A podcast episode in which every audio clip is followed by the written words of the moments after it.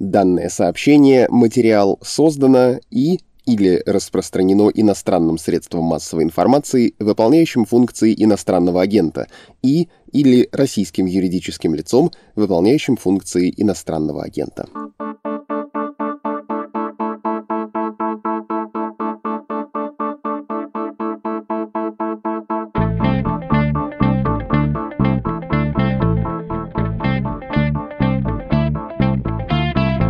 Здравствуйте, это подкаст «Что случилось?». Он посвящен новостям, которые долго остаются важными. У микрофона Владислав Горин.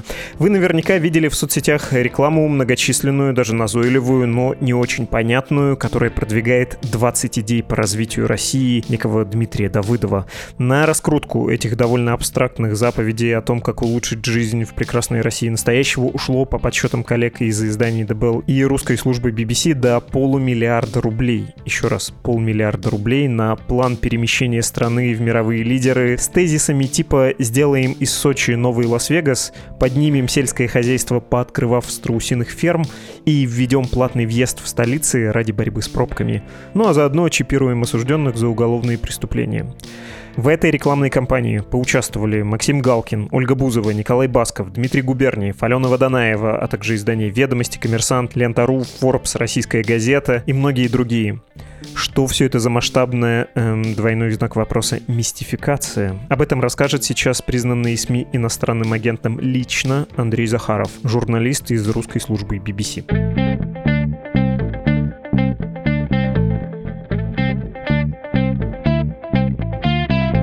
Андрей, привет. Привет. И ты хочешь что-то сказать нашим слушателям, ты считаешь, что ты обязан это сделать? Да, я должен их предупредить, что мне нельзя доверять, потому что данное сообщение, материал, создано и или распространено иностранным средством массовой информации, выполняющим функции иностранного агента, и или российским юридическим лицом, выполняющим функции иностранного агента. То есть я, поэтому осторожней со мной. Очень радует, что ты пока не выучил это наизусть, а читаешь по бумажке, значит, не все еще потеряно, значит, не сильно это въелось в твою кожу. По правде говоря, конечно, я сочувствую тебе, и шутки по этому поводу, они такие со слезами на глазах, чего уж там. Ничего страшного. Я достроил автозамену на телефоне, поэтому не выучил. Автозамена на все помогает. Понимаешь, технологии на службе на агентов. Понятно. Я хочу сказать тебе спасибо, если приходить к теме нашего с тобой разговора. То ли у меня баннерная слепота пропала после твоей статьи, то ли после того, как я прочитал заметку про 20 идей, алгоритмы соцсетей стали мне везде это показывать, но я уже не могу никуда скрыться от этой рекламы.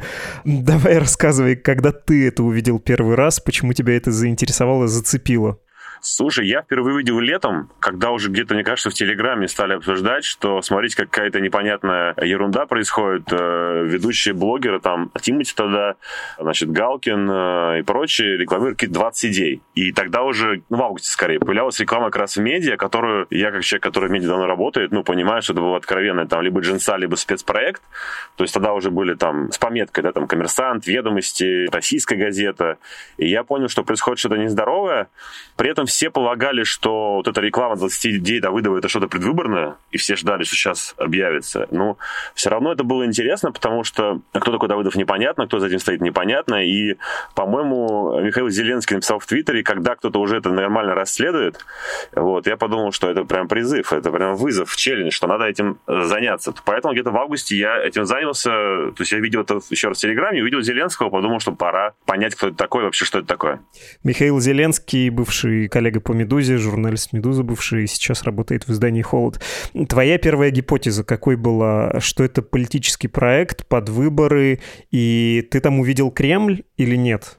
Первая гипотеза была, что мы сейчас очень быстро найдем по цифровым следам, как всегда бывает. Ну, вот всегда. Я просто сейчас так вспоминаю. Я помню, когда там, не знаю, искал следы в Путин Тим, следы каких-то прокремлевских пиарщиков, там за него это какое-то очень короткое время, я помню. Ну, и в других подобных проектах. Но я полагал, что скорее это какие-то партии, ну, типа «Новые люди», потому что известно было, что «Новые люди» просто заливали э, рекламу из себя, особенно в регионах, там, баннеры и прочее, и, ну, логично было, что сейчас они появятся с какими-то, вот, что это наш проект и прочее. То есть мои ожидания были следующие. Я быстро сейчас найду, кто что это, и это, скорее всего, будет что-то предвыборное. Но оказалось, что это не новые люди, и вообще это сверхновые скрижали, сверхновый завет, два десятка пунктов. О чем? Содержательно опиши, что там предлагается, как э, можно сделать э, из прекрасной России настоящего умопомрачительную Россию грядущего. Ну вот эти все идеи про Лас-Вегас в Сочи, про страусиные фермы, про чипирование добровольное тех, кто захочет, и недобровольное тех, кто отсидел по уголовным статьям. Можешь э, содержание воспроизвести, оно заслуживает внимания. Конечно, надо делиться, распространять. Дмитрий Давыдов хочет Россию изменить. На самом деле, если серьезно, то вот как только я стал читать эти идеи, ну, то есть до этого я видел какое-то изложение идей в медиа и там у блогеров, да, они выносили, согласно техническому заданию, самые здравые, ну, в смысле, там, не знаю, как раз вот, там Сочи сделать мировой там столицей, как Лас-Вегас, азартных игр, вообще туризма. Нормальная идея, нормально, там, не знаю, сделать инвестиционный портал, чтобы инвесторам было удобно инвестировать в Россию. Нормальная идея, нормальная. А потом я залезаю и вижу, что там, значит, зашито внутри откровенно провокационно инновационные взрывные идеи в виде, да, значит, идея, что нужно чипировать всех, кто когда-либо был в тюрьме. То есть всех, кроме тех, кто, у кого условный приговор. Смысл простой. Вот тебя дачу ограбили, менты быстренько посмотрели в базе, кто был с чипом недалеко. Ага, вот они первые подозреваемые. Дальше написано, что мы предложим э, и добровольно детей чипировать, если хотят родители. Да и сами родители, захотят. Вот это называется биотехнологии безопасности. Читаю дальше, значит, там, сделать Россию центром экспорта трупных органов. На дворе, там, значит, август 2021 года у нас народ хочет вакцинироваться, а здесь чипирование, экспорт трупных органов, и сразу стало понятно, что, конечно, это не предвыборная вещь. И потом, когда появлялись там новые идеи, например, платный въезд в Москву, причем центр Москвы понимается как МКАД. Там, правда, разные цены, где-то 100 рублей, где-то 1000, там разные идеи еще, Давыдов не определился в кавычках. И когда я стал читать, то есть есть действительно здравые идеи, ну какие-то, просто какие-то просто там, не затрагивающие ни политической системы, ни даже экономической, вот там типа портал для инвесторов, Москва, финансовый центр мира, что-то такое, да, какие-то утопические, но не страшные. Вплоть до таких вот взрывных. И тогда я стал понимать, что на самом деле это не предвыборный проект. И дальше уже начались куча версий. То есть я могу тебе озвучить, какие у нас были на старте версии. Значит, на старте была дискредитировать медиа. Ну, то есть сказать, что, смотрите, у нас медиа-блогеры все продажные. Ну, есть персонажи, которые способны на такое, особенно там на крайне правом ряду нашей политической арены с деньгами. А, спонсоры разных крымских событий, да, и украинских событий. Вполне могли бы, да, есть известный там тоже в Петербурге владелец фабрики троллей. В теории мог. Дальше была даже такая теория, что это вообще какой-то условный там украинский олигарх, который хочет сказать, смотрите, типа в России можно за деньги все что угодно прорекламировать, да? Но дальше я опирался в две вещи. Первая вещь, это продолжается, и деньги туда вливают не маленькие. Ну, то есть, если ты хочешь пошутить, ну, там, не знаю, 100 миллионов, то есть на старте нам оценивали 200 миллионов. Потом цена постоянно росла. Ну, то есть, тизер затягивается, раскрытия нет. То есть, уже дорого, чтобы показать, что российские медиа продажные, не обязательно это затягивает на несколько месяцев, да, или там блогеры продажные. И второй момент, вообще никаких следов. То есть это сделано очень профессионально, видно. Ну, то есть цифровые следы вообще ничего не дают по сайту. Почта на Mail.ru, немецкий номер, точка. Больше ничего нет. Когда пытаешься понять, кто заказал, то там получается реально матрешка. То есть если взять блогеров, там так заказ шел. Некое российское агентство нанимает белорусское агентство, причем не одно, а несколько. И, возможно, даже российских агентств несколько, которые белорусы нанимают. Дальше белорусы нанимают, например, Марию Погребняк, жену экс-футболиста сборной России Погребняка, у нее свое агентство блогеров. И Погребняк уже нанимает блогеров здесь. То есть вот такая вот схема, которая вообще не распространена, как говорят все, кто на этом рынке работает. Как правило, один все-таки генподрядчик, который, да, может нанимать подрядчиков, и дальше стреляет от пуза деньгами, то есть вообще не жалеет деньги, заливает рекламой. В медиа тоже мы беседовали с людьми. Они говорят, они к нам пришли, ну, они там, кто-то как раз, какое-то агентство, да, причем агентство такое, вот, типа, когда они приходят, значит, это разрешено в Кремле. Мы им заряжаем там полтора раза больше ценника, они, да пожалуйста, и платят. То есть видно, что если это розыгрыш или шутка слишком дорого затянулась, и, во-вторых, все-таки люди, которых я упомянул, там, то есть Пригожин, Малафеев, да, они все-таки, тоже Малафеев, Пригожин, какие бы они ни делали талантливый проект с точки зрения черного пиара, да, все-таки вот я сколько Пригожин не занимался, всегда можно было что-то найти. Хотя, естественно, там тех же людей Малафеева, например, я спрашивал, не вы ли, они говорят, они смеялись, но говорили, что не вы. То есть это все затягивалось, деньги выливались, и тогда становилось понятно, что что история такого масштаба, когда у тебя, там, не знаю, там 6-7 статей в «Коммерсанте», 6-7 статей в «Ведомостях», там, в российской газете, да, человек, который декларирует, по официальной биографии Давыда декларирует, что он даже не гражданин России, заливает рекламу каких-то идей, среди которых есть чипирование, и ничего не происходит. Вот здесь мы с тобой сидим, у вас вначале сказали, что вы иноагент, я скажу, что иноагент, можно суть бегущую строку, что мы иноагенты, да? А тут пофигу. Какой там, да пусть, пожалуйста, покупает. И стало понятно, что, конечно, скорее всего, проект это какой-то связанный с властью однозначно. Вопрос дальше, зачем? Оставим этот вопрос пока, потому что интереснее всего ответить именно на него. Хочу поделиться тоже своими впечатлениями. Ну, помимо того, что Дмитрий Давыдов, видимо, несуществующий персонаж или чрезвычайно гипертрофированный, да, актер или небольшой предприниматель, которого сделают больше, чем он есть на самом деле, тут вообще поражает одна по большому счету, вещь. Не поражают вот эти идейки. Идеи эти ты наверняка тоже часто встречал. Я наиболее регулярно сталкивался в 2000-х годах до кризисных, когда из высоких цен на нефть у многих предпринимателей были деньги, особенно у предпринимателей средней руки. Они почему-то подумали, что поймали бога за бороду, и вот заработав средства, но не понимая, куда идти дальше, им казалось, что их будет сама волна, само проведение куда-то выше выносить. У них появлялись мысли о том, как обустроить Россию. Вот я бы даже через точку это сказал. Они, точка, начинают, точка, думать, точка, из гигантской буквы о России. У них вот обычно такой креатив и прет, в меру размашистый, в меру провокационный. Всегда там есть а, ощущение, что все дураки не знают, как нужно сделать, а только я знаю, как просто все устроить. И при этом еще там присутствует, как правило, такой практический пунктик, мол, дайте мне возможности развернуться, и я и себя тоже не обижу.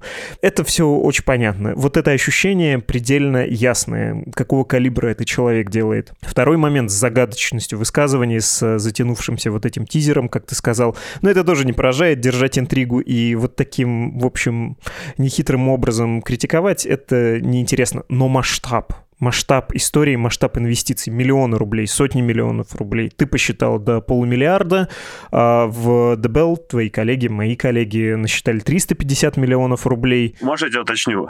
Просто мы с Беллом терзали одну и ту же пиарщицу Женю Лампадову, которая специалист на рынке, и я накануне публикации уже не уточнился, так как там меняется цена, Женя не уточнила цену, а Ира Панкратова с Белла цену не уточнила, поэтому они чуть ниже. Вот. Женя все правильно считает, просто они не уточнили. Хорошо, полмиллиарда рублей, 719 инстаграмщиков, это я цитирую Дебел и вашего эксперта, 99 YouTube-блогеров с большим количеством подписчиков и бесчисленное количество пользователей Twitter, хотя, ну, там не очень большая аудитория, но есть некоторая, да, влиятельность э, в определенных кругах. Так это сформулирую. Поражающий масштаб. Вот теперь, наверное, нужно попробовать ответить на вопрос, кто себе такое может позволить. Да, я только, знаешь, добавлю, что мне кажется, блогеры было бы больше. Они же сначала пошли реально по топу, но потом они пришли к Кате Гордон, которая устроила скандал, и после этого скандала топовые блогеры перестали это брать, даже многие удалили эти посты, и они вот по блогерам пошли реально уже там, не знаю, в Твиттере реально там, не знаю, моему коллеге Андрею Козенко, Барабану и прочее. То есть блогов было бы больше, но вот из-за скандала, а медиа спокойно берут. То есть э, в понедельник вышли наши статьи с Беллом, а во вторник свежие публикации выходят, как будто ничего не было. Коммерсант, Forbes и Комсомольская правда. Представляешь? Так что теперь твой вопрос. Ты спросил о том, зачем это, да? Да, кто, зачем и почему такой грандиозный масштаб? Смотри, тут есть две вилки, да, то есть очевидно, что такая вещь не может не происходить без контроля э, со стороны власти. И комментарий Дмитрия Пескова, который сказал нам следующее. Да, это видели, но не знаем, кто это. То есть э, сложно представить, что в 2021 году, когда журналисты должны каждый раз говорить, что они иноагенты и постоянное да, отслеживание всего, в Кремле не могут сказать, кто покупает в российской газете рекламу, на российской газете. То есть я полагаю, что, конечно, где-то наверху кто-то знает, но уровень сокрытия большой, потому что когда даже какие-то такие люди средней руки там из администрации президента говорят, что не знают или связаны с администрацией президента, и если изначально мне казалось, и нам казалось с коллегами, с ребятами, с которыми я это делал, да, что они врут, то сейчас такое ощущение, что там реально максимально шифруется, потому что, как известно, что знает двое, то знает свинья, как говорится в известном фильме «17 мгновений весны». То есть если бы знали широкий круг, это расползлось бы однозначно. Поэтому я полагаю, что так или иначе одна из башен, конечно, это все контролирует. Дальше вопрос, кто это дело спонсирует. Есть ли такой Давыдов. Да? Я все-таки полагаю, что Давыдов существует, и это некий аватар, некий прокси-сервер, через который вот это все забрасывается, чтобы в какой-то момент сказать, но это не мы все-таки. Да? И мне кажется, хотя это просто версия, наша гипотеза, что это беглый бизнесмен из Казахстана, которого зовут также Давыдов Дмитрий Викторович, по некоторым совпадениям показывает, что это он. Какие совпадения? Да? То есть была такая в Казахстане, вроде как есть до сих пор, ну, уже по другим лицом, популярная компания Алимбет. Она на самом деле рос на российской компании Allimbet. И если кто смотрит пиратские видео, они знают, что вначале реклама, там всегда реклама идет Allimbet, Allimbet, Allimbet. То есть это одна из крупнейших букмекерских компаний. И в 2020 году власти Казахстана возбудили уголовное дело, предъявили Алимбету там огромные просто финансовые претензии на 100 миллиардов тенге, то есть это порядка там, 20 миллиардов рублей, что-то такое, сейчас точно не помню, огромные деньги, это они только не доплатили в казну, а какая там выручка была, ого-го. И два основателя Алимбета, собственно, Давыдов и его партнер Жауров, они сбежали. Жауров в Америке, а Давыдов, скорее всего, на Кипре находится. И вот почему я на него вообще посмотрел, помимо совпадения фамилии и отчества, да. Первое. Я против внимания, что очень много примеров Казахстана положительного в идеях. А Казахстан не самый очевидный пример. Ну, то есть там есть такие пассажи в стиле в Казахстане в 90-е годы. Вот. А некоторые идеи, даже предложения идут в Казахстане. В Казахстане успешно продают автомобильные номера. В Казахстане успешно за деньги ускоряют там услугу по там, выпуску паспортов. То есть много примеров из Казахстана. Дальше. По официальной биографии тот самый Давыдов из 20 идей юрист. Он не гражданин России, ну, русский, да. Наш Давыдов тоже юрист, который из Казахстана. Он э, тоже, естественно, не гражданин России, гражданин Казахстана. Ну и дальше там еще много костных вещей в стиле, например, у него любимый пример это еще Сингапур, Дубай, Давыдов, который из Казахстана часто туда ездит. И, наконец, вот недавно появилась у него идея, у Давыдова, он же постоянно новые идеи публикует, о том, что ответственные букмекеры и операторы казино должны, по примеру Сингапура и других стран, взять на себя ответственность, показать ответственное отношение и позаботиться о здоровье людей, которые увлеклись, значит, азартными играми. Вот это вот было бы хорошо. Целая у него идея, и даже вот есть целые статьи, кстати, которые выходили в разных изданиях на эту тему, в том числе, по-моему, в «Коммерсанте» по поводу лудомании. А вот Forbes. Ответственные игры. Как Россия должна бороться с проблемным гэмблингом. 26 октября, кстати, вот буквально на днях вышла статья. И много таких выходило. Вот. То есть демонстрирует хорошее знание рынка азартных игр. И вообще такое предложение не самое очевидное. У нас, мне кажется, сейчас нет такой проблемы увлечения азартными играми. Нет на улице этих да, автоматов, которые 5 рублей монетки люди бросали.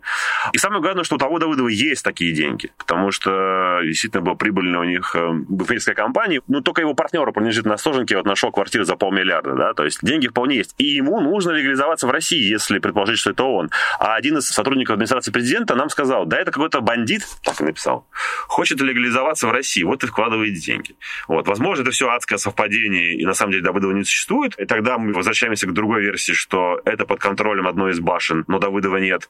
Как нам говорил политолог Сергей Марков, это анаграмма, расшифруйте ее. Я пытался, не получилось. А вот цели зачем? Вот это хороший вопрос. Если мы сейчас это все в сторону уже отставим, да, то зачем это делается? Вот куча денег вкладывается, какие-то идеи. На самом деле, тут тоже много версий. Мне очень нравится одна фраза одной знакомой пиарщицы, которая сказала, что это, возможно, виртуальная телешкола. Что я имею в виду?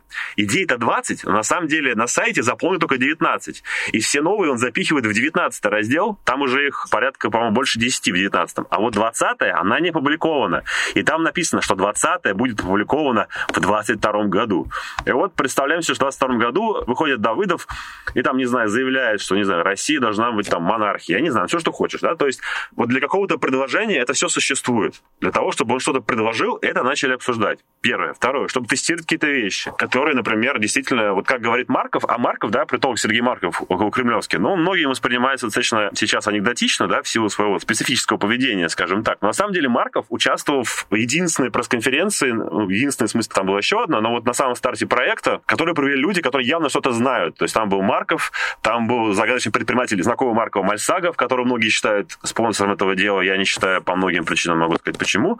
И была пресс-конференция в Интерфаксе, точнее, там они заплатили Интерфаксу под его эгидой в торгово-промышленной палате, и вот там, значит, Марков э, с Мальсаговым и Хазином обсуждали эти все идеи, и Марков говорит, что это программа будущего прогрессистского правительства России, это люди из власти вот типа тестируют эти идеи, и на самом деле очень похоже, что некие идеи, знаешь, так скажу, они очень технократичные. Вот, вот прям, вот ты знаешь, какое-то крыло Сергея Семеновича здесь явно чувствуется. То есть, вот технократия, да, здесь есть, мне кажется.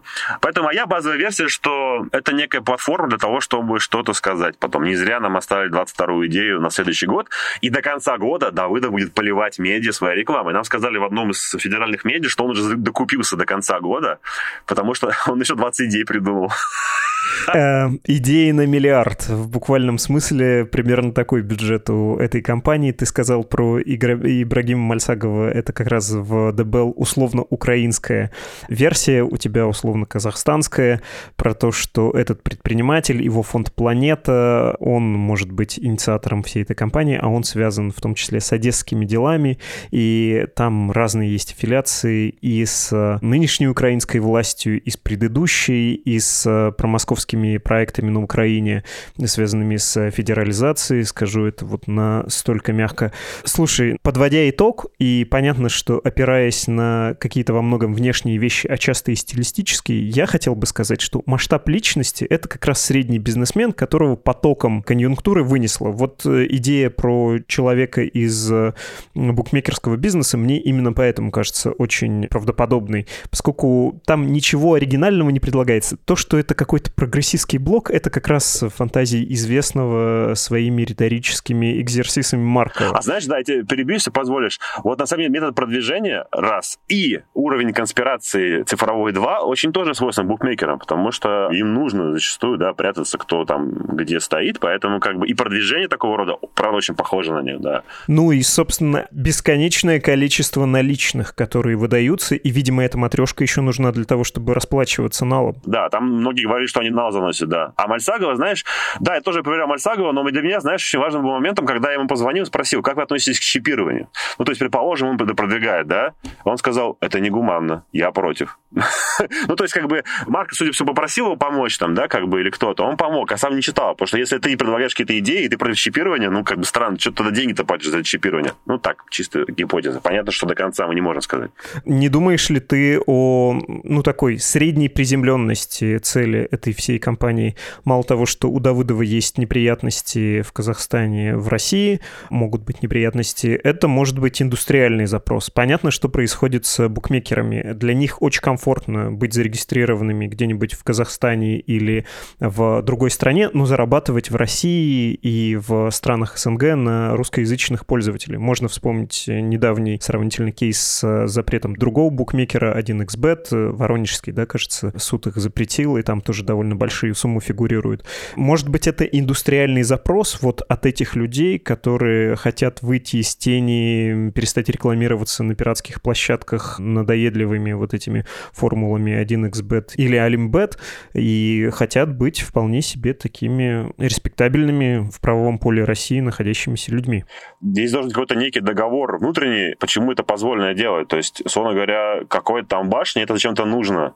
То есть, условно говоря, да, им могли позволить там Давыдову кому-то да, все это публиковать, но я просто, ну, правда, не верю, что можно заходить в российскую газету бесконечно с этим делом, даже с каким-то лоббистским. А на самом деле, официально, да, Лимбет российский не связан, хотя мне люди с рынка говорят, что связан с казахстанским. И глава российского Лимбета Дарина Денисова, она на самом деле возглавляет всю ассоциацию российских букмекеров. То есть это не самый последний человек, то есть как бы все срок. Хотя говорят, что ее избрали, потому что она типа вот крутой лоббист и джарщик, а не хит там у нее связи и прочее. Я специально спрашиваю. Ну, в целом, да, то есть надо понимать, что российский Олимп, который официально не связан, но, возможно, связан, да, вот человек из российского Олимпа, он прям топ-топ всех букмекеров России, потому что он их представляет в органах власти. Это, да, важный момент. Но мне кажется, что, возможно, да, изначально цели были такие у тех, кто это запустил, если предположим, что казахстанский Давыдов, да, но, опять же, как-то дороговато затянулось, и без санкций какой-то, мне кажется, им не позволили. Вот я не знаю, ну, то есть мне сложно представить, что они могли бы поливать чипированием и на это закрывали глаза. Ну, то есть месяцок, окей, там, два месяца, но три еще до конца года, не знаю. Мне, то есть это какой-то, знаешь, вот сошлись две цели. Цели у этих товарищей, цели у этих товарищей, и они вот пошли вместе. Мне кажется, возможно, все вот так. Ну да, понятно. Нечего лоббировать, учитывая, что по закону в России не запрещена букмекерская деятельность, а сегмент вот тех, кто зарегистрирован там, а зарабатывает здесь, не очень велик. Хорошо, разобрались. А возможно, извини, что перебил, да, возможно, эта идея будет. Возможно, 22 это не монархия в России, а будет, например, там что связано с букмекером, да. Пока там азартные игры, это вот конкретно про лудоманию, да, и конкретно вот там про Сочи, да, чтобы Сочи конкурировал с Лас-Вегасом, а Сочи сейчас главная горная зона. Калининград меньше ездит, Алтай, Владивосток, понятно. Сочи это главное место, например, где в покер играют, скажем, да, сейчас. Посмотрим. Может, на самом деле, да, это будет идея, которая 20 и тогда все сойдется, да, типа легализовать букмекеров в России. Они будут приносить деньги. Я хотел с тобой обсудить еще вот этот политический момент, потому что ты говоришь санкционировано властью, и понятно, что действительно вряд ли можно в российскую газету и другие официально зарегистрированные медиа запустить людей с какими-то непонятными идеями еще в предвыборный год. Вдруг это какие-то скрытые навальнисты хотят вмешаться в наше честное российское голосование в Государственную Думу, например. Нет, это тоже в моей параноидальной картине мира выглядит нереальным. Но я понимаю, что вообще разговор о каких-то переменах, он такой тоже скользкий для власти. Понятно, что ничего не угрожает э, заявлением по типу программы новых людей, да. Мы говорим о переменах, и мы предлагаем что-то новое. Что новое, не очень понятно. Или там, если ты помнишь древние времена, когда-то Охлобыстин тоже с таким же пафосом и такой же трусливой неопределенностью говорил там про какую-то доктрину 77, видимо, подразумевая, что она должна быть 88 и такого националистического, да, характера, но духу не хватило. Это быстро схлапывается, в том числе числе потому, что власти ты боишься, аудитории честный посыл ты какой-то сказать не можешь, но вот этот э, фактор Кремля, который не очень хочет э, каких-то заявлений о радикальных переменах, он все-таки присутствует. Почему Кремль это все тогда санкционировал, еще в предвыборный год? Ты говоришь, что они могут это использовать, я не верю. Мне кажется, что это для них все достаточно опасно. Ну, нет, я с тобой согласен, но поэтому знаешь, осторожно говорю, башня Кремля. Ну, то есть э, есть там какое-то, условно, технократическое крыло, и отсюда такая конспирация. Но, с другой стороны, опять же, я не верю, что там, не знаю, условно, люди Громова не проверяли, кто это, и не докопались. Ну, ну, в смысле, это как-то... Ну, либо система настолько пошла в разнос, знаешь, никто не знает, кто это, думает, ну, наверное, сам начальник согласовал. Ну, я не знаю. То есть я с тобой согласен в том смысле, что они настолько всего боятся, что даже вот такой проект было бы сложно представить, если бы знаешь, не был какой-то централизованный. А для централизованного слишком сложно сложной. Но мы опять же вступаем какие-то догадки, понимаешь? Вот мне кажется, самое важное сейчас это что это реально беспрецедентная медиамистификация. Вот в истории там новой России, ну, правда, то есть ты прикольные примеры приводишь, типа вот Охлобыстин и прочее, но по масштабам, по всему, и это продолжается, и мы не знаем еще конца этой всей истории. Это вещь, которая, ну, конечно, войдет в историю. Поэтому для меня сейчас важно было скорее рассказать об этом как-то и понять, посмотреть со стороны, какая реакция, какое прочее. А реакция простая. Вчера вышли свежие статьи у Давыдова, в смысле, да реакция такая, на вас плевать. То есть я считаю, что сейчас самое важное, что это происходит, а, возможно, через какое-то время мы поймем все-таки, потому что, ну, догадок реально просто безумное количество. Мы вот столько назвали уже, да, это, у нас уже газы перцев какой-то пошел. Да, привет, э, подкасту перцев газы. Все так. Хорошо, разобрались, и очень веселая часть этой истории про официально зарегистрированные СМИ, про спецпроекты там. Хотя я вот думаю, что если бы это было только в соцсетях, это тоже было бы грандиозным феноменом. Отдельно поражает, что, видимо, и они падки на бюджеты настолько, что пропускают откровенно человеконенавистнические инициативы, там, чипировать отсидевших по уголовным статьям, это все-таки, кажется, противоречит политике Фейсбука, например. Но нет, э, не брезгует. А никто не читает. Да, да, никто не заходит по ссылкам, действительно. Но, в принципе, что это нам показывает история? Заканчиваем в духе фильма Коинов, что можно было такое провести и без санкций Кремля, если не брать как инструмент официально зарегистрированные медиа. В принципе, можно было бы такую мистификацию при наличии денег устроить только в соцсетях. Конечно, конечно, можно было. И более того, если бы она длилась месяц, то те же фигуры, которые я перечислил, да, там Алафеев, Пригожин, в теории им под силу и бюджетно, и прочее такое сделать, если есть какие-то задачи такие, да. И да, это показывает на самом деле, что чем больше контроля, тем на самом деле меньше контроля, да. Вот, например, российские власти любят создать реестры всего, там, реестры соцсетей, реестры этого, реестры этого, то есть попытка резому упорядочить, но резому невозможно упорядочить, как да, резома термин делеза гватари, резом это, это, это. Поэтому получается, что действительно, условно говоря, какой-нибудь, там, не знаю, сторонник Навального мог летом сделать сайт, там, идеи по изменению России, и сначала там какие-то невинные вещи рекламируют, залить рекламу блоге, а потом такой, а Навального президенты, да? Вот. В теории получается, да, в теории получается, да. И, кстати говоря, ты знаешь, скажу, еще была одна версия такая у нас на старте, что это делается для того, чтобы сказать, посмотрите, типа блогеры продажные, медиа продажные, давайте сделаем единое государственное медиа или упорядочим всю рекламу, чтобы она шла через единого оператора, как на телевидении, да. То есть была такая версия на самом деле. И точно есть силы, которым выгодно, скажем, единый оператор, как на, на телевизионной рекламе. Вот.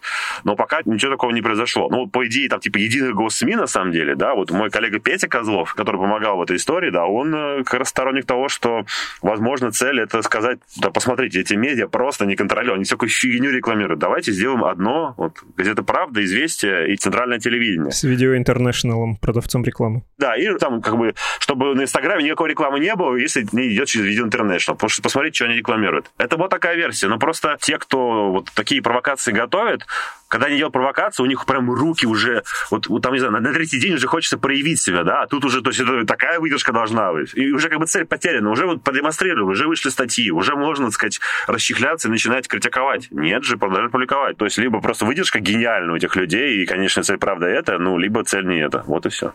Фантастика. Действительно, как все грандиозное, оно должно происходить неконтролируемо, потому что иначе уши бы торчали. Спасибо тебе большое, Андрей. Очень интересно. Вам спасибо. Это был Андрей Захаров из русской службы BBC.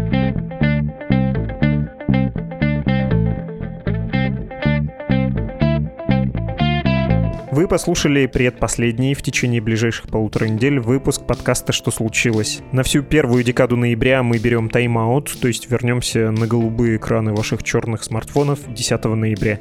Не теряйте нас, и если заскучаете, заходите на любую из лично вам удобных подкаст-платформ и слушайте наши предыдущие выпуски. Все-таки мы почти каждый день в течение года выходили, и, возможно, вы что-то могли пропустить из выпущенного нами. Поддержать «Медузу» финансово можно по-прежнему на страничке support support.meduza.io и имеет смысл это сделать, потому что для подписчиков мы начали делать специальные проекты, скоро они развернутся во всю ширь. Успевайте, присоединяйтесь к сообществу. Ваши личные сообщения отправляйте на email подкаст собакамедуза.io. До завтра!